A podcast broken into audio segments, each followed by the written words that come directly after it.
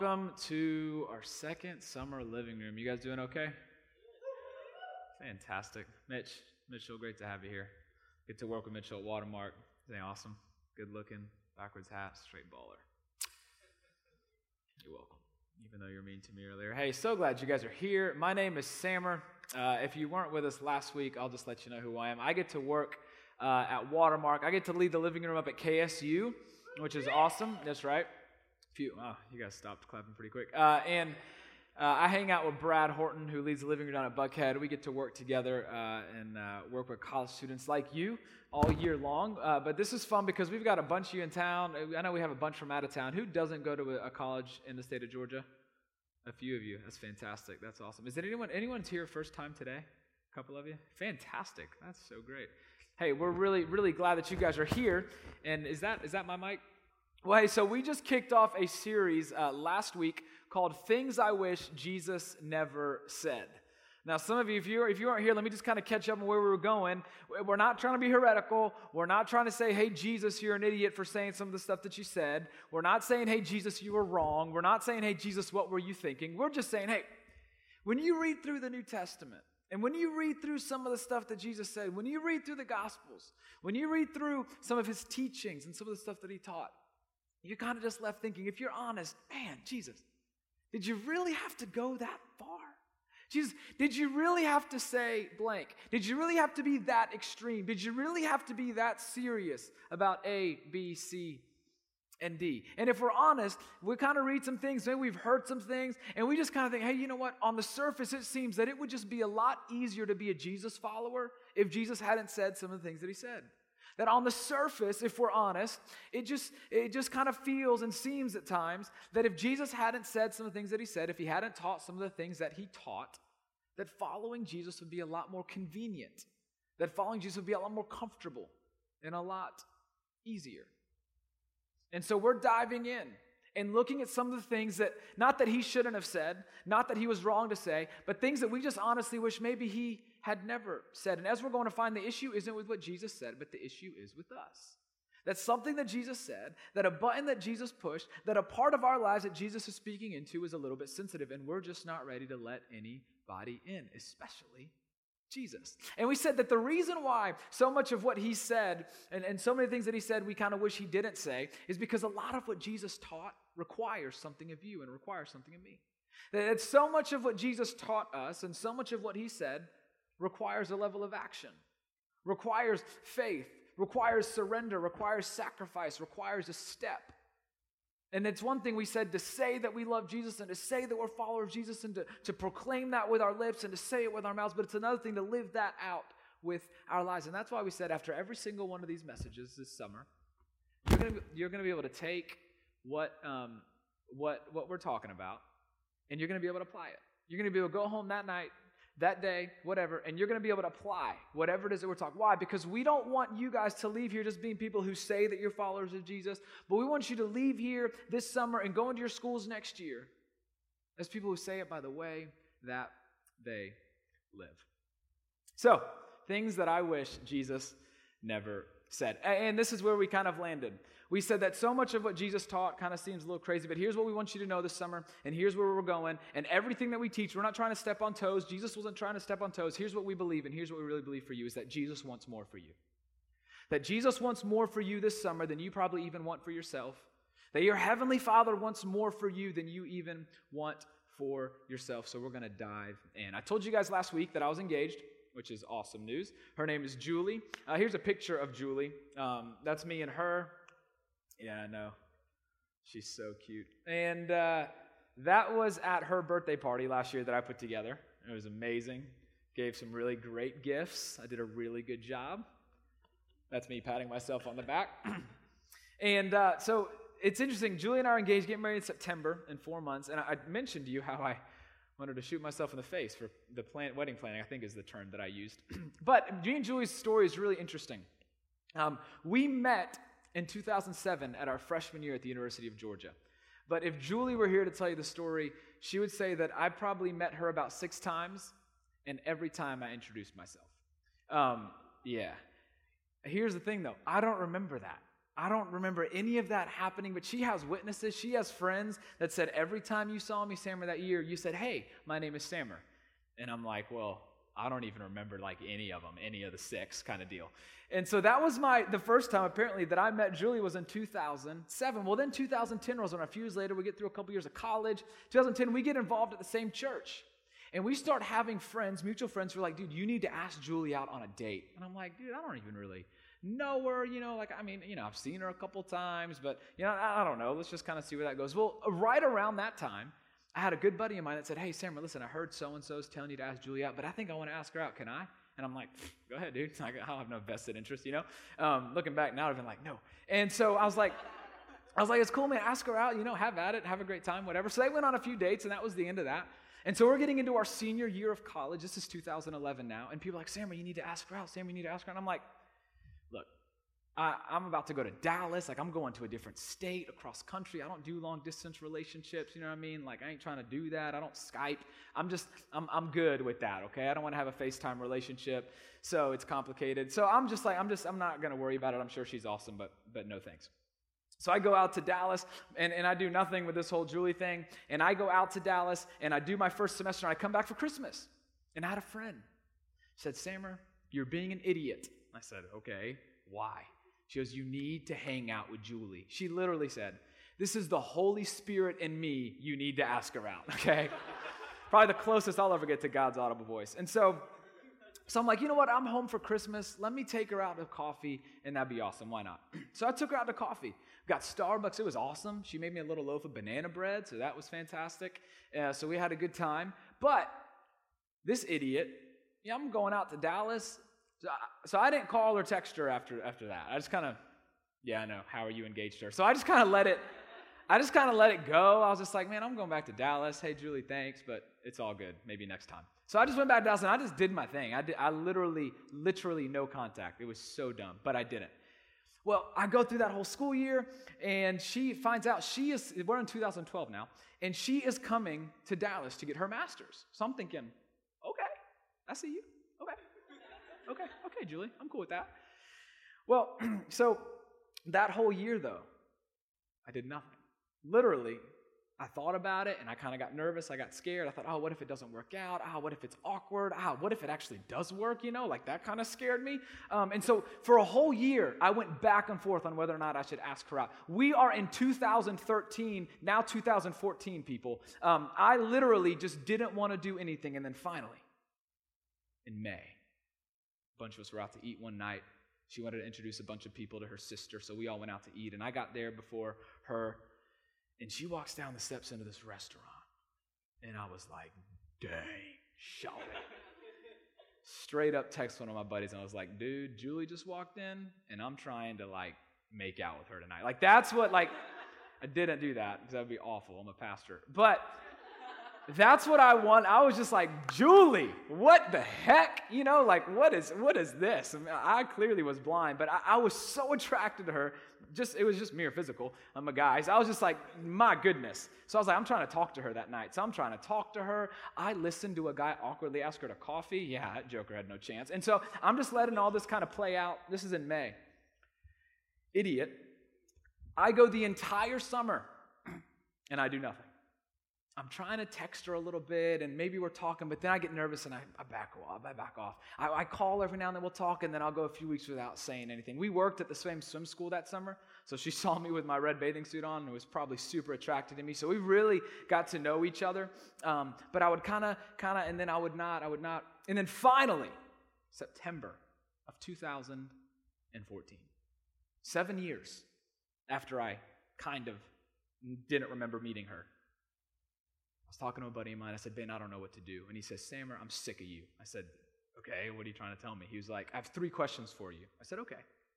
He said, Are you attracted to her? I said, Yeah. He said, Do you like spending time with her? I said, Yeah. And he said, Does she love Jesus? I said, Yeah.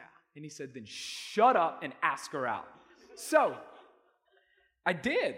I did. It worked. I asked her out, and um, she almost said no because she was so sick of my waffling back and forth. I didn't know that until after the fact. That would have blown my confidence. But I asked her out, and here I am. A year later, we get engaged, and four months from now, we are getting married. Now, I tell you that story because it blows my mind to think that there was a span of seven years where, like, my wife was right there. Now, I don't believe that there's a one, okay? I'm not gonna get into that. You can go listen to our dating series that we just did. But I'll just say that Julie is my one. And it blows my mind to think that for seven years, she was right there. And, and for seven years, and even in the three or four years that I was starting to get to know her, I did nothing. And it blows my mind because knowing what I know now, I wish I would have done differently. Knowing what I know now, I wish I could go back, drop kick myself in the face, and leave a note that says, Ask out Julie Knight. That would have been fantastic, okay? Because I have grown to love Julie so much. I can't wait to spend the rest of my life with her. And I'm thinking about the years that I missed because I was being an idiot. Because I was scared. I was nervous of a commitment. And I look back, and the perspective that I have now is man, if only I knew. If only what I knew, what I know, I knew then. If I knew Julie, if I knew, it's almost like if I could tell the future, I wish I could go back and ask her sooner. If only, if only, if only. I've had to apologize for that. Yeah, I'm done with this mic, actually. That scared me, dog. I was like, Julie? Um, okay, this is great. Is this off? Yeah, we good? Great, great. but really, I think about the time that I missed and I wish I could go back. If only I could go back. And I don't know if you ever had those moments. I don't know if you ever had moments where you look back at a moment, you look back at a season of your life, and you you made some decisions, you did some things, and you just kind of wish that you could go back. You wish that you could do it differently. And for some of you, it's kind of funny. For some of you, might get a funny story out of it, like I did. Maybe it's a relationship story, and it's something you can tell one day when you're preaching to college students, okay? But I would be willing to bet that all of you would be able to look back at your life. You'd be able to look at moments of your life, seasons of your life, and you look back at decisions that you made and you don't think of something funny, but you have serious regret. You look back at your life and you think about things that you did, things that you said, things that you tried, things you're a part of, places you went, relationships you were a part of, and, and you're thinking to yourself, if only I knew what I know now, things would have been different. If only I knew what I know now, I would have chosen differently. If I had a different perspective then, like I do now, I would have chosen differently. And for some of you, you look back at a season and you look back at a time in your life and you wish that you knew. You wish that what you think now, you wish that what you knew now, your perspective now was what your perspective was then because you would have made different decisions. And it's so funny that in the moment of decision making, in the moment of whatever it is that you're in, in the season that you're in, whenever you're making a decision in the moment, it doesn't just feel so right. You think you're making the right decision. You think you're doing the right thing. You think there's not going to be any consequences later. You think it's not that big of a deal. You think no one's going to find out. You think one time isn't going to hurt. You think that no one's ever going to know and it's not going to be a big deal. But it's always, always, always, almost always after the fact. Almost always after the fact. You're looking back thinking, man, I wish I had done different. It's so interesting that your past perspective, not supposed to be over our face, that's funny. Your past perspective said, I know what I'm doing.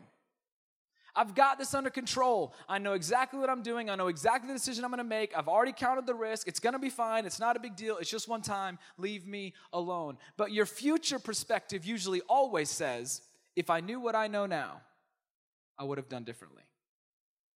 Your future perspective always says, if I knew what I know now, I would have chosen differently. See, this is what this tells us that your perspective is really, really important.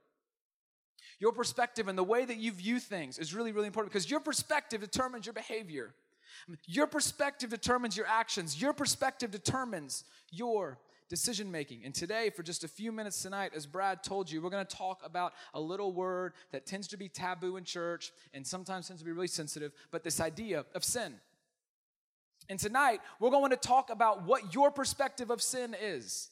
What is your perspective? When you think about your personal sin, what's your attitude towards your sin? When you think about your sin, what's your perspective of your sin? How seriously, in other words, do you take your sin? When you think about your sin, how seriously do you take it? And tonight we're going to look at how seriously Jesus takes sin. And here's what we're going to find is that Jesus' Jesus's view is actually pretty extreme. Jesus' view um, might actually seem like he's gone a little bit crazy, but here's what Jesus understood this whole past and future perspective. Jesus understood this because here's what Jesus knew Jesus knew that for all of us, if there was a sin that we just could not get rid of, if there was a sin that continued to be a part of our lives, he knew that eventually we would end up here. Jesus knew that any sin that continued to rule in our lives would eventually take us to a place in life where we were left thinking, if only I knew what I know now, I would have chosen differently. If I knew what that sin was going to become in my life, I might have tried to stop it. If I knew what that sin was going to lead to in this relationship, if I knew what that sin was actually going to mean with the ripple effects later on down the road, if I knew that there actually were going to be consequences for my sin later, I might have chosen differently. Jesus knows he has a perspective on sin that we tend to forget because we get so wrapped up in this. I know what I'm doing. But Jesus knows. Jesus knew that for all of us, our sin, unchecked, will eventually take us to a place where we're here, where we're left thinking, man, I wish I knew differently. And so Jesus is going to tell us differently. And, and here's the deal it seems crazy. It might be a little extreme, and at some point it's going to get a little bit heavy. But here's what I want you to know, and we're going to say this throughout the series, and I said it last week, I'm going to say it again. Jesus wants more for you than you want for yourself. So, with that in mind, let's jump into Mark chapter 9, verse 43. We're just going to right jump in. Jesus said, If your hand causes you to stumble, cut it off. All right, Jesus, thank you. You sure about that? I can't put it in my pocket, tie it behind my back. Got to cut it off, Jesus. It's a little crazy, it's a little messy. You got any band aids? You got a sharp machete? What are you talking about? And this word stumble this word stumble means to fall away or to intentionally sin against God. And so Jesus is saying, hey, if your hand causes you to sin, if your hand causes you to sin against God, then cut it off. But he's not done yet. He says, and if your foot causes you to stumble, cut it off. If your foot causes you to sin, cut it off. He's not done. He says, and if your eye causes you to stumble, pluck it out. If your eye causes you to sin, gouge it out. I told you you'd be able to apply everything. We'll be giving out number two pencils and machetes on the way out today. If your hand causes you to sin, cut it off. If your foot causes you to sin, cut it off. If your eye causes you to sin, then pluck it out. Gouge it out. Look, Jesus, you guys, you guys know this, okay? And if you don't, I'm going to tell you. Jesus doesn't mean this literally. Jesus doesn't literally mean you need to mutilate yourself because of sin. There are actually people who have believed it in history, and it's crazy. But Jesus wasn't being totally literal.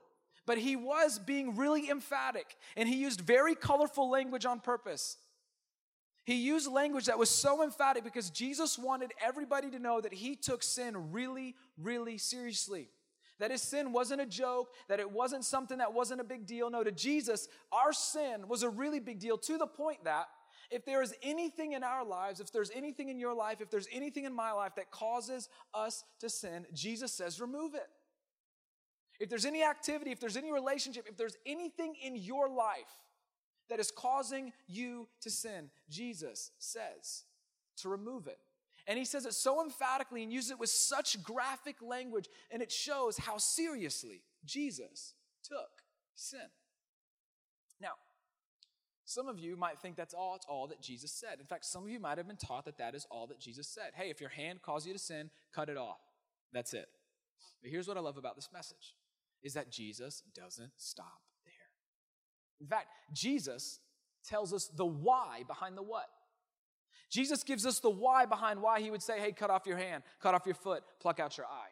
He gives us the reason. I keep saying Jesus wants more for you, and he's going to tell you why. Why is it that he was so extreme? I didn't read you the whole verses. Hear what all the verses say. If your hand causes you to stumble, cut it off. Why? It is better for you to enter life maimed than with two hands go into hell where the fire never goes out. Verse 45, he says, And if your foot cause you to sin, cause you to stumble, cut it off. Why? Because it is better, Jesus says, for you to enter life crippled than to have two feet and be thrown into hell. And he goes on in verse 47. And if your eye causes you to stumble, pluck it out. Why? Because it is better for you to enter the kingdom of God with one eye than to have two eyes and be thrown into hell. Samer, I, I thought it got better. You started talking about hell. Are you allowed to say that in church? Here's essentially what Jesus is saying It is better to enter life maimed, crippled, and without an eye than to be thrown into hell. This idea of better, Jesus is giving us a perspective here. He's saying, hey, you think you know something. You think you've got under control. You think you know what you're doing. You think you know how to make this life happen for you, but I'm going to tell you what's better for you. I'm going to tell you on the front end what you wish you knew. That it is better for you to get rid of anything and everything that causes you to sin than to allow that thing to continue to cripple you, than to allow that thing to continue to lead you into sin and you be thrown into hell hell is a really sensitive topic. It's a really emotional word. But Jesus talks about it. But what he isn't doing, he's not trying to scare the hell out of you, pun intended. And I'm not either. Because that's not how Jesus operated. That's not how this church operates. And that's not how this ministry operates. But as sensitive as that word is, and as emotional as that word hell is, Jesus seemed to believe that there was something after this life. Jesus believed that there was a heaven after this life and that there is a hell after this life. And Jesus believed that this life wasn't everything, and that after this life there was going to be more. And Jesus is saying that what I offer is better that what I can give you is better. This whole idea of entering life that's used in the passage, it means eternal life. It means entering life after this life. It means life beyond this life. And essentially, Jesus' point is that eternal life is better. Eternal life is better. That life after this life is over is better. And here's what Jesus knew. And here's what he believed, and here's what's true, and here's what the Bible teaches us that the one thing that stands in the way between us and a right relationship with God is sin. The one thing that stands in between us and eternity in heaven with our Heavenly Father is sin. Sin is the one obstacle that gets in the way. That sin is the one obstacle, it's the one reason why all of us are deserving of hell, why all of us are deserving of the punishment of sin, which is death. And the reason I can say that so upfront is because that's not where it ends. It ends with your heavenly Father sending Jesus to die for you and to die for me so that he would take the penalty of sin and that we would no longer need to bear the penalty. We had been set free. That because of Jesus' death on the cross and resurrection from the grave, eternal life is a reality for you and for me. That eternal, eternal life is a reality for you and for me. That after this life, we have hope. That there is more for us after this life is over. And Jesus saying that sin that's going to stand in the way, that sin that you continue to hold on to and stiff arm the church, that sin that you continue to hold on to and stiff arm God, that sin that you continue to hold on to and stiff arm the friends that are trying to love you through it. That sin is the one obstacle that is keeping you from right relationship with me. But look, I've already taken care of it. I sent Jesus to die for it. And I'm trying to tell you that you think your sin is fun, you think your sin has no consequences, you think your sin is no big deal, but I'm here to tell you your sin is the one thing that is keeping you from life with me after this life is over. And I'm here to tell you, I fixed it. I'm not mad at you, I'm just trying to tell you that I have something better. I have something way better. Eternal life is better, Jesus but here's what's so cool about this. Some of you are like, okay, that's cool, Sam. Yeah, I believe in, in heaven and hell, and, and I believe that I'm a Christian. So what does that mean for me? Is he just saying that I need to cut my arm off? Does that mean that I can lose my salvation? Does that mean that I can um, that God doesn't love me if I don't cut off my hand? If I keep sinning? What does it mean if I be, what, if I'm a believer? If I put my faith in Jesus, what does this verse mean for me? And there's another aspect of this eternal life that's pretty cool. And Jesus tells us in John 10 10, to kind of tag on to the, the verse in Mark. He says that I have come that they may have life and have it to the full. Jesus says, I have come, I have come into this world to die on the cross that people who believe in me would have life. And that life there is also eternal life. That they would have life after this life is over. But here's what is so cool, and here's what I don't want you to miss, and here's where it starts to get crazy, and here's why I need you to pay attention is that yes, Jesus says, I've come to give them life and to give it to the full, to give them eternal life after the life is over. But here's what's so true about this is that the eternal life starts now. That Jesus says, I didn't come into this world just so that you could have hope after this world. No, no, no. I have come so that on this side of heaven, there was life to be had. That on this side of heaven, I have come so that you could experience the fullness of life in me. That eternal life, Jesus says, starts now. That this sin problem that I came to fix, yeah, it saves you later, but eternity for you starts now.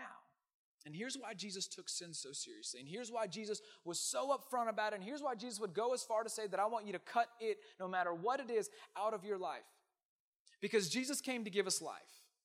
Jesus came to give us life even on this side of heaven. And here's what we know about sin is that sin has consequences. You know that. Sin has consequences. In fact, sin kills. Sin kills things. In fact, our senior pastor, Andy Stanley, gave a sermon a couple months ago, and he said something that never left my mind, and I, I continue to think about it all the time. And he's so right when he said that every time you sin, something dies. Every time you sin, something dies. And so Jesus over here saying, Look, I have given you life, and I've come so that you can have life. I've given you something better. And sin is the very thing that is standing in the way of that life. Sin is the very thing standing in the way of experiencing the fullness of what Christ has to offer. That every time you sin, something dies, because that's what sin does. Sin kills. That every time you sin, something dies. Sin kills your relationships. Sin kills your marriage one day. In fact, some of you might have been a part of a family where your mom or dad's sin broke up the family. Sin kills relationships. Sin kills friendships. Sin kills your self control. Sin kills your conscience. Sin kills your mind. Sin kills your purity. Sin robs you of joy and happiness. Nothing in your life and nothing in my life ever came about that was a good thing as a result of sin. Nothing in your life is good or nothing in your life is positive as a result of sin. It's the complete opposite. Sin corrupts everything that it touches. Sin ruins everything that it's associated with. And Jesus is saying, I want you to have more. I came to die for this sin. Not so that you would let it kill you, but so that you would live in the fullness of what it means to know me.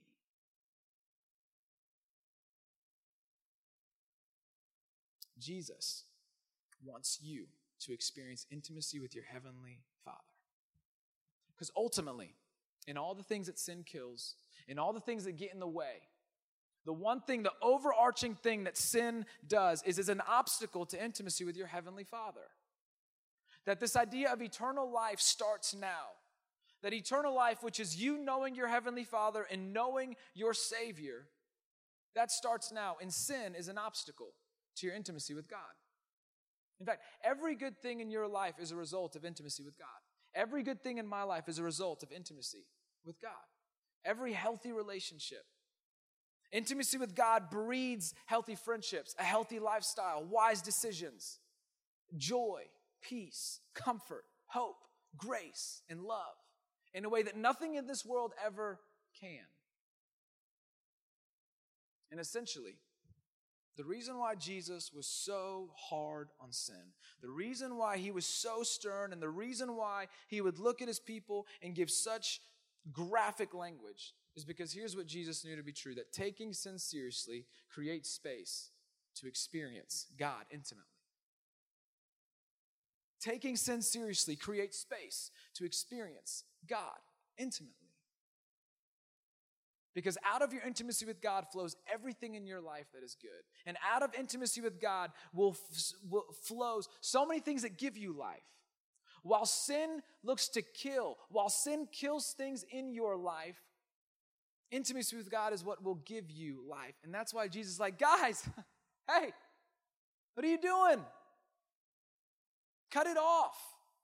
Not because I'm mad, not because there's something wrong with you, not because I'm trying to get something from you, because I want more for you. And so, what does it look like for you to take sin seriously?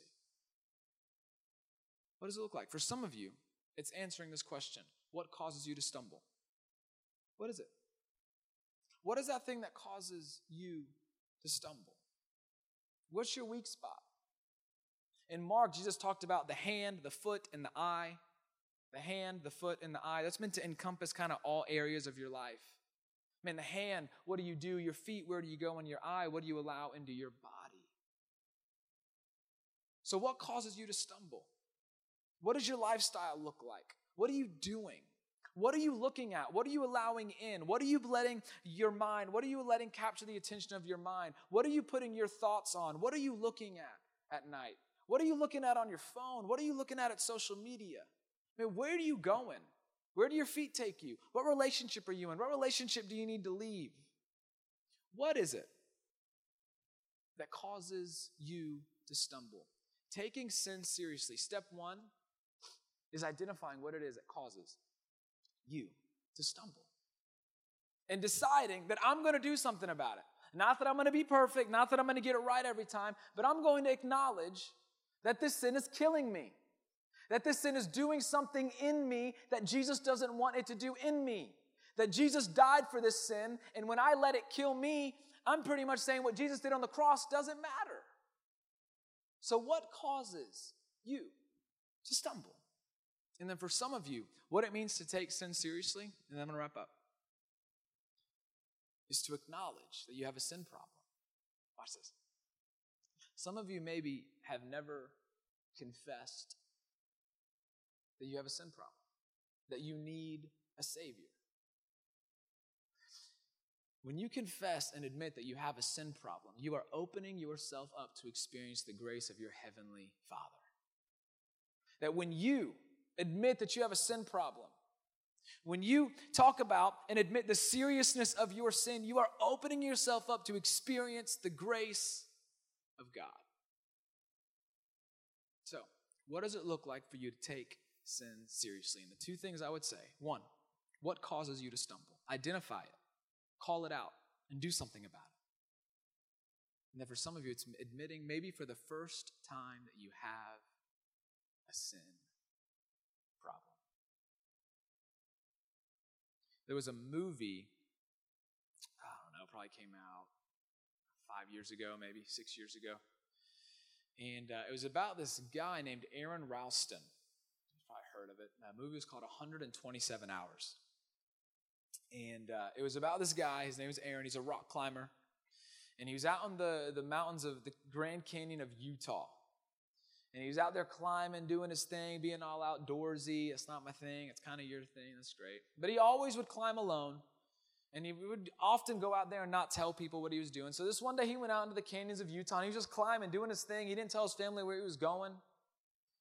And he's climbing, jumping around from spot to spot in between all these canyons, and then he slips. This big boulder gets cut loose, and he falls into this, this crevice, this canyon, this ravine, and this rock, this big boulder that fell with him, sandwiched his arm from his elbow up against the canyon wall. So here this guy Aron is, everything in his power to release his hand, and he's stuck. He literally cannot move.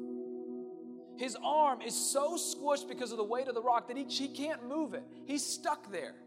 And the, the, the movie's called 127 Hours because he was there for five and a half days.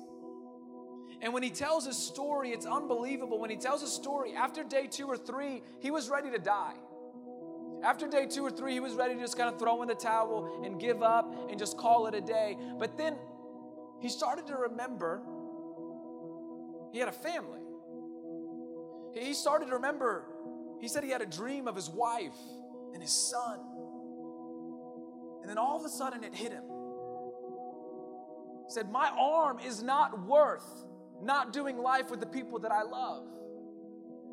And so he did something that sounds crazy. He did something that's kind of gross. He did something that if I went into the details, it would freak you out. But he cut his own arm off. He had a dull pocket knife and he cut his own arm off. And he climbed out of the, the, the, the little canyon that he was in, rappelled 65 feet down the face of this boulder, walked five miles, and ran into a family camping. And they got him to help. And now, he's got a prosthetic arm, still climbs, and he has life. Students, there are so many of you who are allowing yourselves to be stuck between this rock and this boulder. Your hand is stuck and you're trying to get loose and you're, you're trying to battle this thing called sin and you really just don't want to let go. You're trying to figure out how to maneuver both. You're trying to figure out how to have life and to have life to the full and then just to let this sin continue to be a part of your life. And here's what you need to know it's not worth it. Aron's arm wasn't worth his life. Whatever sin that you're battling with and whatever thing that you've got to let go of that's causing you to stumble is not worth your life. That thing that you don't want to let go of because you think you need it, you think it's going to change your life if you don't have it, it's not worth your life. Jesus came to give you life, and sin wants to take it.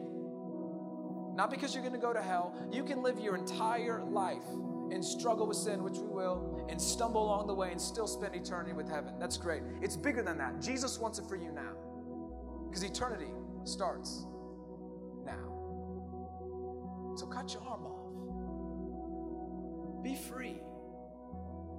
And don't let sin, whatever that thing is, that obstacle, keep you from intimacy with your Heavenly Father. Take it seriously because it creates space for you to experience intimacy with